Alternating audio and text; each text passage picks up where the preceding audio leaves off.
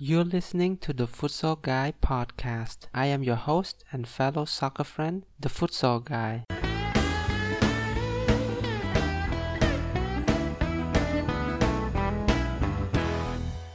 Welcome back to episode 5 of the Futsal Guy podcast. If you have been following with the episodes, you should have somewhat of an idea of how season 1 of the Futsal Guy podcast will go. I haven't finally decided how many episodes will be in the season 1, but I will want to cover different aspects of the game so that by the end of this podcast season 1, you will have a clear overview of football and futsal as a whole.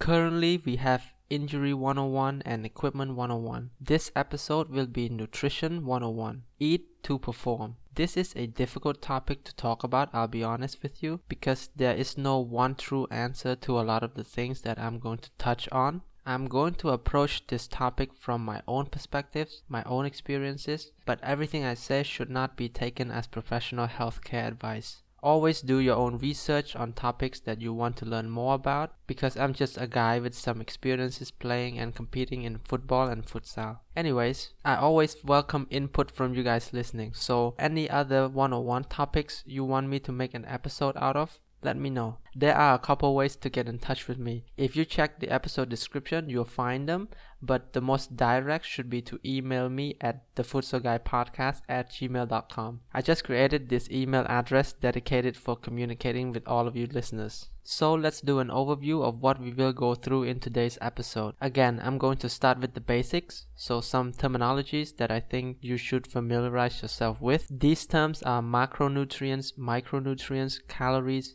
BMR, sugar, and maybe a couple others as we go through the episode. Don't worry, for each term I'll try to explain in a way that for you as a footballer, you can use this information to essentially make better decisions regarding nutrition. We will start with macro and micronutrients. Simply put, macronutrients you need a lot of daily, and micronutrients, which are vitamins and minerals, you need very little of. We should only focus on the macronutrients for this episode because if you eat a couple of different things on a daily basis and you consume some vegetables and fruits here and there, then your micronutrient intake should be fine. Let's just focus on the macronutrients. There are three carbohydrates, protein, and fats. Your body need them in different proportions depending on what you did, what you are doing now, and what you're gonna do. These three macronutrients have different functions and will help you in different ways, but can also harm you in different ways as well. Most foods that you consume have a combination of all three. Let's take an example of an egg. It has high amounts of protein, but it's not 100% protein. Some of it is fats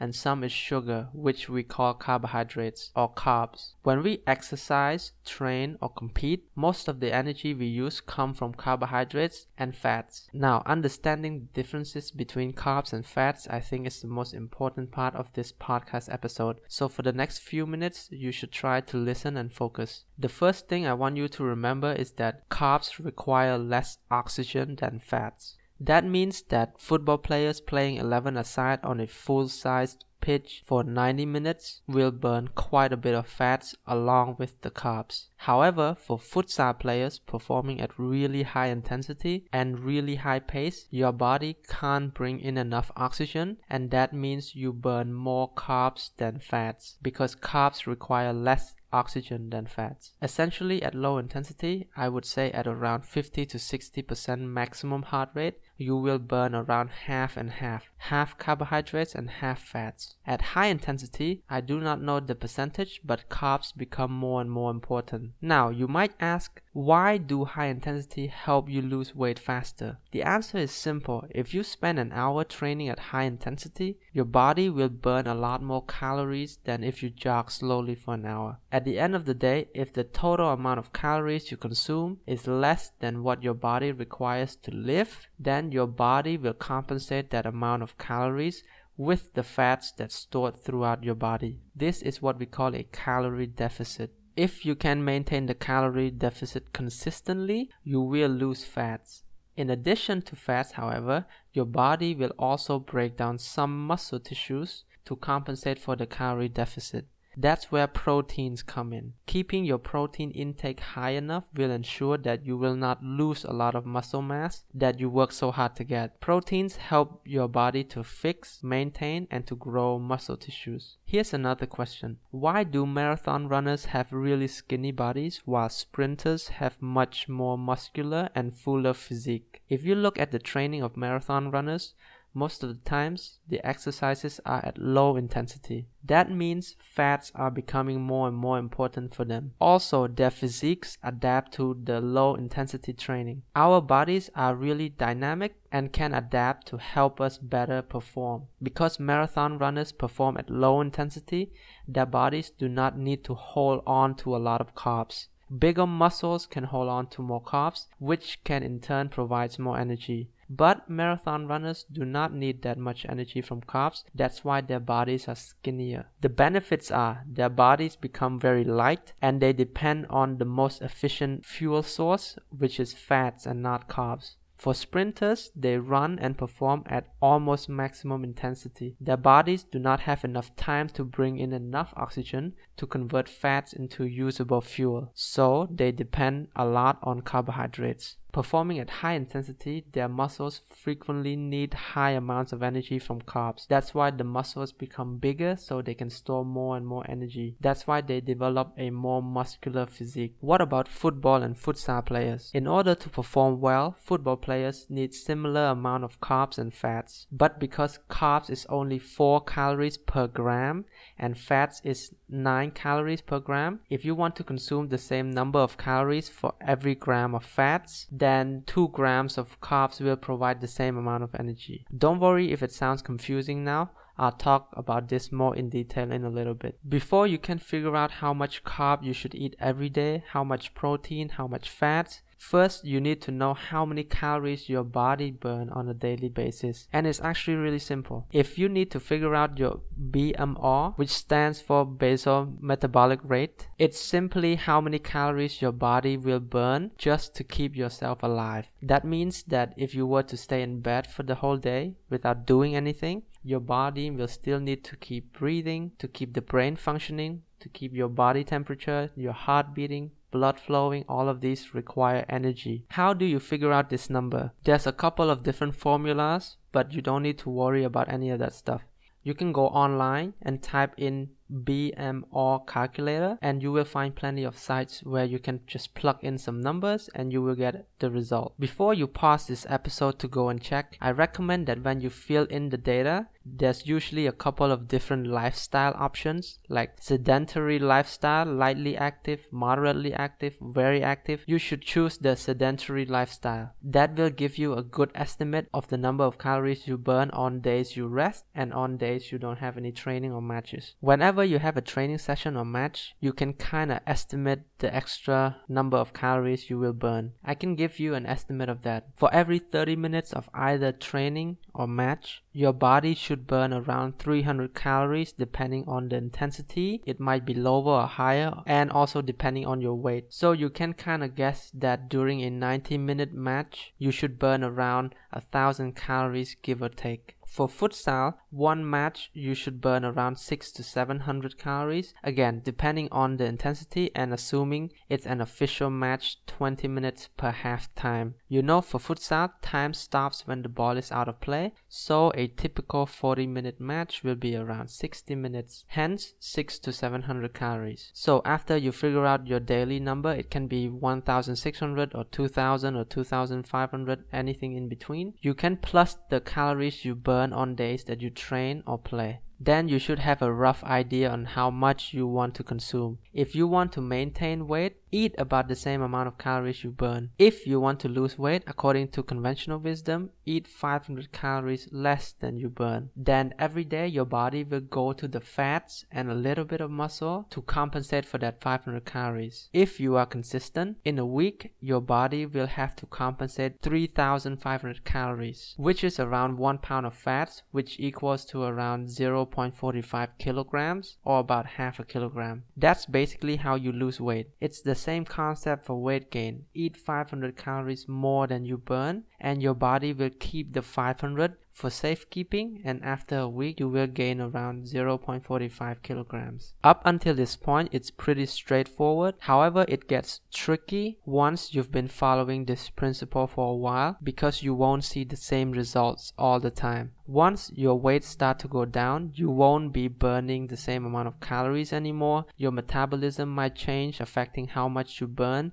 and other things that I do not have a lot of knowledge in. Basically, if you stick to what I just explained, you should be able to adjust your weight to where you want to be. Later on in your own journey, you will learn new things and it's all trial and error, so you just have to give it a try. Now that you know how much your body burns, how much you need to eat to increase, decrease, or maintain your weight, let's talk about how much each of the macronutrients you should eat and which foods contain what. I'm assuming that you want to eat the right foods in order to perform well. If you don't care about performance, then you can eat whatever you want, it doesn't matter. But if you do care about performance, then here's what you need to know. There are two approaches. One is keeping track of calories, and the other one is keeping track of the proportion of macronutrients. Let's talk about the first approach, keeping track of calories. It's an easier approach and a more suitable one if you are just starting out and you do not know a lot about nutrition. Here's what you do. You have a target daily calorie depending on whether you want to lose weight, gain weight or maintain weight. For every food you eat throughout the day, you note down the amount of calories in each food. Just add them up at the end of the day and you are done. To know the calories in each food, you can either look at the label on the package or you just have to remember them. A simple Google search will give you a good estimate of the amount of calories in each food. Let me give you some examples. A banana is around 100 to 120 calories. One egg is around 70 calories. 100 grams of chicken breast is around 170 calories. But you also have to count the oil and the butter you use, which is around 100 calories for every tablespoon. So you can see why fried food can really pack a punch when it comes to putting on weight. After a few days, you should have a good estimate estimate of a lot of the foods that you eat. It is a lot more difficult to keep track of calories when you eat out in restaurants because you don't really know what goes into the food, how much oil was used, things like that. So cooking your own food gives you a lot of control over your nutrition. Let's look at the second approach. The second approach is to track the proportion of your macronutrients. Let's say that your target calories is 2000 calories per day. Then you allocate a percentage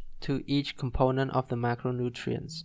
You should start at around 50% carbs, 30% protein and 20% fats. Again, it's all about trial and error and finding what works best for you. You might also change this proportion depending on the situation. If you are injured and you need to maintain muscle mass, then up the protein intake to say 50 or 60%, drop the carbs down to 20 and the remaining to fats. Let's say you decide to try 50% carbs, 30% protein and 20% fats. Because your target is 2000 calories, 50% carbs will be 1000 calories and each gram of carb is 4 calories so then it will be 250 grams of carbs and 30% protein which will be 600 calories. That is 150 grams and fats will be the remaining 400 calories which is 44 grams only because every gram of fat is 9 calories. So you have 250 grams of carbs 150 grams of protein and 44 grams of fats. Let's use an example of an egg again if you type in eggs into Google on your computer, then on the right side you will see the nutritional values. You can change the amount to one large egg. It will be around 78 calories. But you don't want to count the calories. You want to look at the protein, the total carbs, and the total fats. You will see that fats is 5 grams, which multiplied by 9 gives you 45 calories. 6 grams of protein multiplied by 4 which gives you 24 calories and 0.6 grams of carbs give you 2.4 calories. The remaining few calories comes from the micronutrients in the egg. So if you consume one egg, you can subtract 0.6 gram from the 250 grams of carbs. You can subtract the 5 grams from the 44 grams of fat and you can also subtract 6 grams of protein from the 150 grams of protein. You will want to do this for everything you consume throughout throughout the day. You see, this approach requires more dedication and will sometimes lead to some issues. Let me explain. If you, for example, consume foods that are really high in fats, you will end up consuming 44 grams of fat and you still need to consume high amounts of proteins and carbs. Then you end up consuming more fats in order to meet your protein and carb intake. Both approaches are used by athletes and some like one more than the other. The best way to know is to try both and see what works for you. So, what are some good sources of carbs, proteins, and fats? For carbs, potatoes, rice, bread, vegetables, and fruits are really good sources of carbs. If you want something that gives you really quick energy, go with fruits, sports drinks that contain carbs, and bananas. These are all good for consuming close to training and during matches. If you feel like you have hit a wall during training and need some energy quick. Pure sugar with water is sometimes used as well if you're feeling like you're going to faint during training. But be careful because simple sugar will give you energy quick, but you will crash after your body ran out of the sugar. So drink sugar water only if you really need to, and after that, eat some foods to prevent your body from crashing. If you want to eat a couple of hours before training, then white bread, white rice, and potatoes are really good. Try to consume around 3 to 4 hours before training and you will be able to get the energy from the food that you eat. If you want a slower and steadier energy for your body, say you're trying to prepare for a match the day before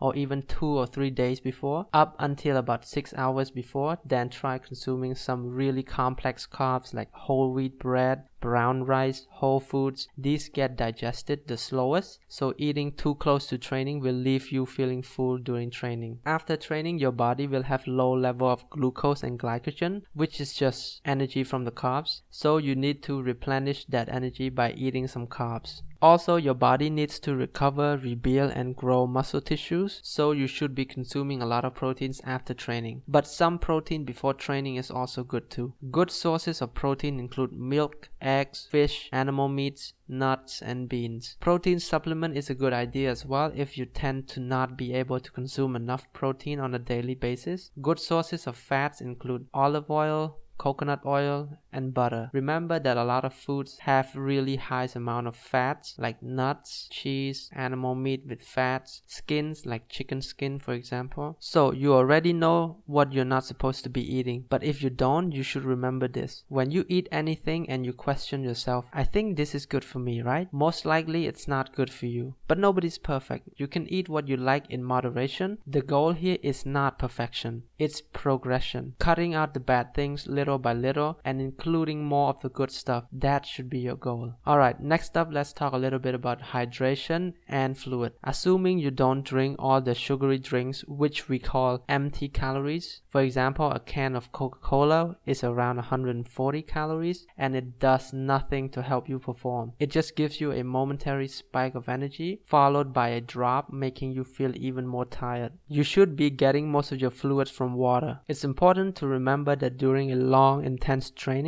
you might lose up to 1 kilograms or more, mostly in water weight. So you have to replenish that water. A good rule my personal rule anyways is to quadruple your water intake depending on how much you lose during training. If it is half a kilograms you lost during training then drink an additional 2 liters throughout the day to keep your body well hydrated. Sports drinks are also good too. Get the ones that has some carbohydrates because that can help boost your energy a little without having the same negative effects as soda and energy drinks. Energy drinks aren't helpful so you should stay away from them i think this pretty much covers Nutrition 101. Nutrition is a very broad topic. I might be going into more details in another episode, but for now, what I just shared with you, I think is plenty. Let me know what you think if you want another nutrition episode. Getting in touch with me is possible also through a couple of different channels. Links are all in the episode description. The most direct, of course, is to email me at the Podcast at gmail.com or reach out to me through my social media accounts, my website. I always want to get to know my listeners of this podcast. You know, you can also subscribe to the podcast on multiple podcast platforms like Apple Podcasts, Spotify, Breaker, etc. I would really appreciate it. And you can also join me in an online Facebook group I just created. The link will also be in the episode description.